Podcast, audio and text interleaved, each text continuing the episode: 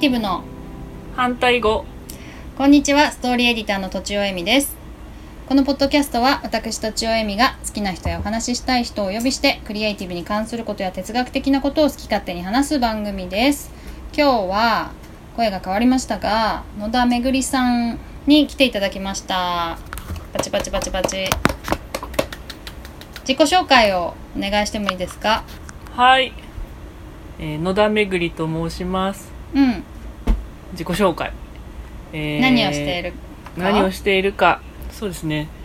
特には今、まあ、コーチングの活動をしていますね。人のお話を聞く。うんうん。マンツマンツーもやってますーが、うんうん。今はまあグループワークもありますね、まあ、少人数でね。うんうんうん。あそれもコーチングっていうの？うそうね。それもまあグループワークの、まあ、コーチングのワークショップ、ーんなるほどね。うん。はいはい。私がめぐりさんと知り合ったのはうちの近くでやっていた芽生え？芽生え？正式名なんていうんだっけ？自然 NPO 法人自然工房芽生えさん？芽生えさん。自然工房芽生えさん、はいはい、えっと古民家をねなんかコミュニケーションスペースみたいにしたところでうん。めぐりさんがえっと見方学のワークショップをしてたんだよね。そうですね。うんうん。この後見方学については詳しくお伺いしたいんだけれども、うん。なんかそこでなんで私行ったのかちょっとはっきり覚えてないけれども、なんか自分をこうそういうところで自分の悩みを深めたいなって思ってうん。行った気がするんだよね。うん。うんうん、それでめぐりさんのなんか佇まいとかさ 佇まい。なんかファシリテーションとかさうん。すごい素敵だなと思って。あらありがとうございます。そうそう。通ってた気がしますが行けない時もあったけどね。うん。でも結構行って。うんうん。いろいろ変化の時だったから。うん。うん。面白かったなと思って。うん。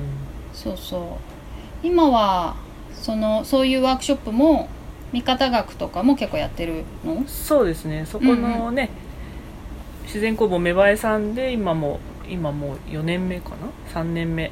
3年目4年目で見方学とあとはまあエンディングノートですね。うんうん。を、まあ、同じ日にやってます。あ同じ日に？あ。そう同じ日にね時間を朝と午後みたいな。うん。そうですね。朝と、うん、朝とひ昼過ぎとか。うんうんそこでやっているのとあとはまああの新宿、まあ、そこは練馬区なんですけどね。うん。あとはまあ新宿でもその見方学とエンディングノートマンダラエンディングノートっていうワークショップをやっています。うんうん。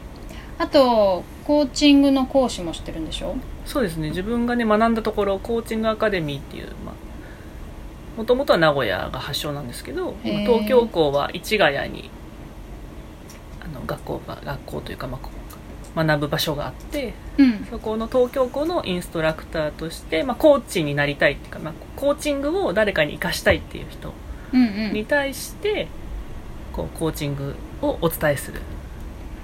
うん。コーチングはさどれぐらいやってんの？コーチングは、まあ、学び出したのは2009年だから11年前おお結構長いね。そう。だけどまあしなんとかその誰かのためにというかね人のためにそれまでこう自分のためにコーチングを生かすっていう感じであ人のそうなんだ、うん、そううんコーチングにいろんな見方があるんですけど、うん。うんそう誰かをコーチするっていうよりかは自分の人生のためにっていうのが、まあ、5年ぐらい続いてで特に5年ぐらい前ですね2015年あたりからうん。こう人にだから人が使えるようなコーチングを、まあ、提供するとか誰かのためになるようなコーチングを知りたい人にそのコーチングのエッセンスをお伝えするっていうその伝えるっていうのは5年ぐらい前からです。うーん。コーチ誰かにコーチコーチングをするんじゃなくてコーチングのエッセンスを伝える、その講講師を養成するっていう意味？そうね。そちらの方が自分としてはど度合いがやりたい度合いが大きくて。へえそうだからまああの1対1のねそうあのトッチーさんもちょっとやってくれたけどさコーチングをこう1対1でももちろんコーチとクライアントさんっていう形で受けていただくこともあるしうん。だけどその方がよりだ誰かに活かせるようなコーチングってこういうものだよねみたいなのが伝えられたり、その人の人生自体が豊かになるようなこうコーチングのエッセンスを伝えるっていうなんかのが割合的には多いですね。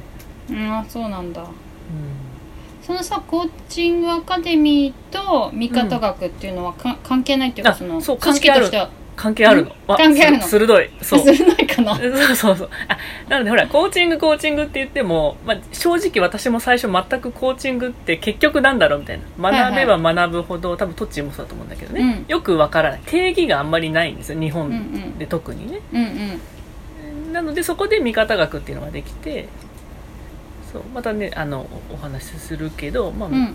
誰かの味方になりたいっていう。うん。だコーチングも誰かに生かしたいって思った時にそれが誰かの味方になりたいっていう。その誰かっていう人を想像したりとかっていうふうにもうちょっとこう日常的にうん。そのコーチングアカデミーのエッセンスを、まあ、あのコーチングを学ばなくてもうん。例えば子供でもおじいちゃんおばあちゃんでも使えるようなっていう意味合いで味方っていうでそれを学問として味方学っていうのがそのコーチングアカデミーの中の東京校の中から出来上がったって感じ。あそうなんだね。そうなんです、うん割となんかコーチングみたいに、うん、えっとなんていうのがっちりしてないけどもっとライトな感じでやろうよっていう感じ、そうですね。そうそう。ライトライトな感じで。うん、うん日常にって今言ってたけどね。うん、うんそういう感じでってことか。じゃあそのエンディングノートの方もそのコーチングアカデミーの中での活動なの？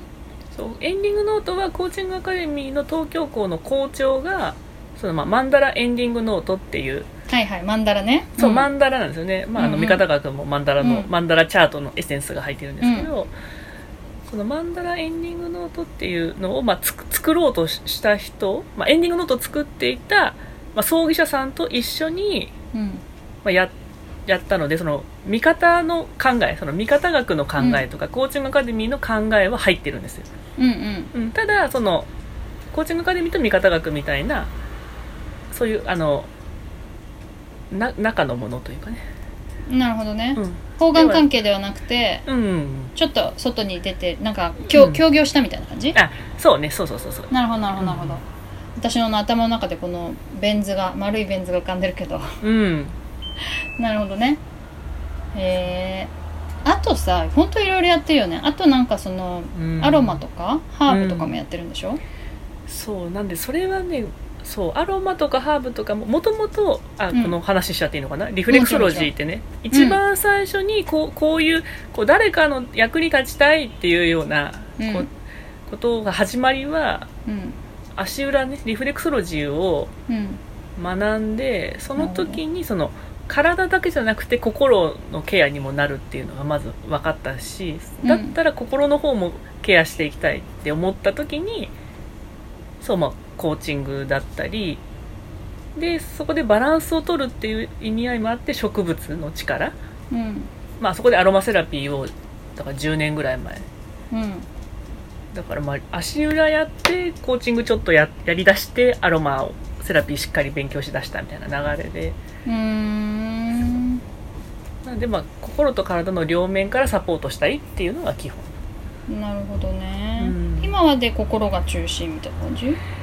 そうね。まあそのハーブとかアロマはね体にも作用するし心にも作用するしで足裏はね今、まあ、ちょっとこのご時世もあるのあと、うん。まあ会えないからね。そうね、そういうのもあるけど、まあ、細く長く実はずっと施術はししているし、そう実は足裏もねインストラクターだったのね。だからそれで教える人を教えるんだ。そう、うん。なんでまあ教えることが多分好きなのよね。あと伝,、へー。伝えるとか。うん。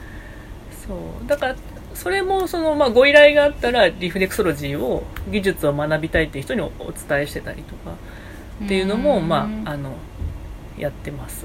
うーん。い教えるのも好きだけどさ勉強も好きなんでしょう、あねえ好きかもね。次から次にそうやって勉強してね。そうね。でもなんかまあ全部背負って歩いてる感じだから、うん。なんだろうな。まあそそれがまたつながっていくって感じ？アロマセラピーやったら、うんと思っては、まあ、ハーブメディカルハーブの世界にも広がるとかね、うんうん。そうそうそうそう。まあ全部つなが,、つながってるなっていうふううんに考えてます。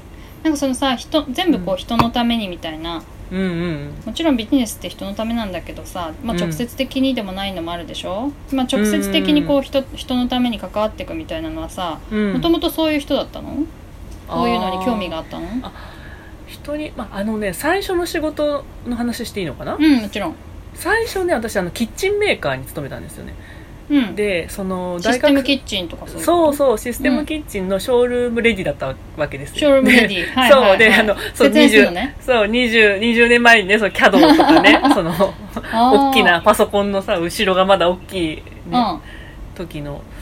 そうだから人にその就職活動の時に全然やりたいことが見つからなかったんだけど正直、うんあでも心理学の学校に行ってたからね、うん。その大学が。うん。本当は心のことを深めたかったんだけど、うん。まあ、それはなんかその時のね先生にお金にならないよってすごい言われた。のはいはい、はい、でそれはそう,、うん、そう言わ、うん、あの今でもわかるけど多分新卒でそういう心のこと関係とか大学院を目指すっていうのは多分私には多分その時やらなくてよかったなって後から思ったから、まあ、社会経験してだから今多分コーチングとかねすごいやってるの。でもともとは心がすごく気になってて、うんうんそう心のことをまあ勉強してでそれででも絞り出した就職先っていうのが、うん。まあ、人に提案できることっていうのがねそうまあそそこが唯一なんていうのこ自分でそれならできるなみたいな。うん。そうそれでキッチンメーカうん。ーに入ってもともと建築系とかも好きだったからね、うんうんうんうん。そうそうそうそう。でそう提案したりとかその一緒に考えるとか。だからなんか、うん。深い関係が好きなんでね。その一人の人とかその一人のご家族とか。うん。そういうちゃんと向き合ってみたいなね寄り添ってとかね。そう寄り添ってなんかこう、う一緒に作っていくのの手伝いみたいのは好きだ好きだったっていうかそれならできるって思ったのかな、うんうんうんうんまあそういうじゃあそういう興味の方向がもともとあって心理もあってうん、うんそういう方向に来たんだね。そうそうそうそう。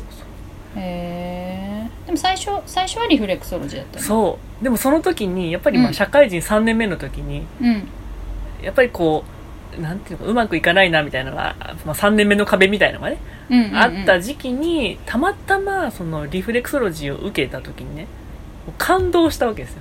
うんそうなんか体体を癒しに行ったのに心が癒されたっていうか、へー。自分の中のその変化。うん。あこんなに気持ちいいんだみたいなね。その、心がすごく楽になったとか、うんちょっと悩んでたこととかが少しこう見方が変わったみたいなので、うそう。それがなんかすごい衝撃だったんですよね。そうなんだ。そう。だからそこ大転機ですよ。そそこでうだね。そううん。そこでまさかのそれを仕事を辞めたんですよ 感動して。そういやそこいやなんかねべ勉強したいと思ったそこで、はいはいはいはいはい。そんでいろいろ調べたら講座があるみたいな。まあそうそう勉強は仕事しながらじゃ無理だなっていうことに気づいて、うそうだからまあすねでもその仕事もいい仕事だったんですよ。今でもねあのまたやりたいなって思えるぐらいいい仕事だったんうんだけど、うんうんうん。そうでもなんかこうやろうやりたいって思ったのね。しかもその時に自分そうそう誰かのためにその体とか心の、まあ、体のケアをするならその時はね自分の心もしっかりあ体も心も、まあ、ケアしないといけないっていうなんていうのかな、うんうん。その使命感というか人に提供するなら自分ができてないとっていううん。のをすごい思ったのよ、うんうん。そうそれは大事だよ、よねでもね。そう大事よね、うんうん。そうだからそこでもう私もよくあの時やめたなと思うんですけどね。まあそうそうそう。そうやめて、まあそうん。そう。でもあの思い切りがあったからずっとこういう自然療法の世界とか心の世界にずっといるんだと思うね、そうね。そうなの。それもへえ16年前よ。うん。うんうんうん。うん。それではですねその詳しいマンダラとかね見方学とかね、まあエンディングノートとかいろいろ面白そうなキーワードがありましたけど、まあ、それぞれは次回以降にまたちょっと詳しくお伺いできればなと思います。じゃあ、はい。今日はこんなところでめぐるさんの紹介ということでね終わりにしたいと思います。以上はい。とちおえみと野田めぐりでした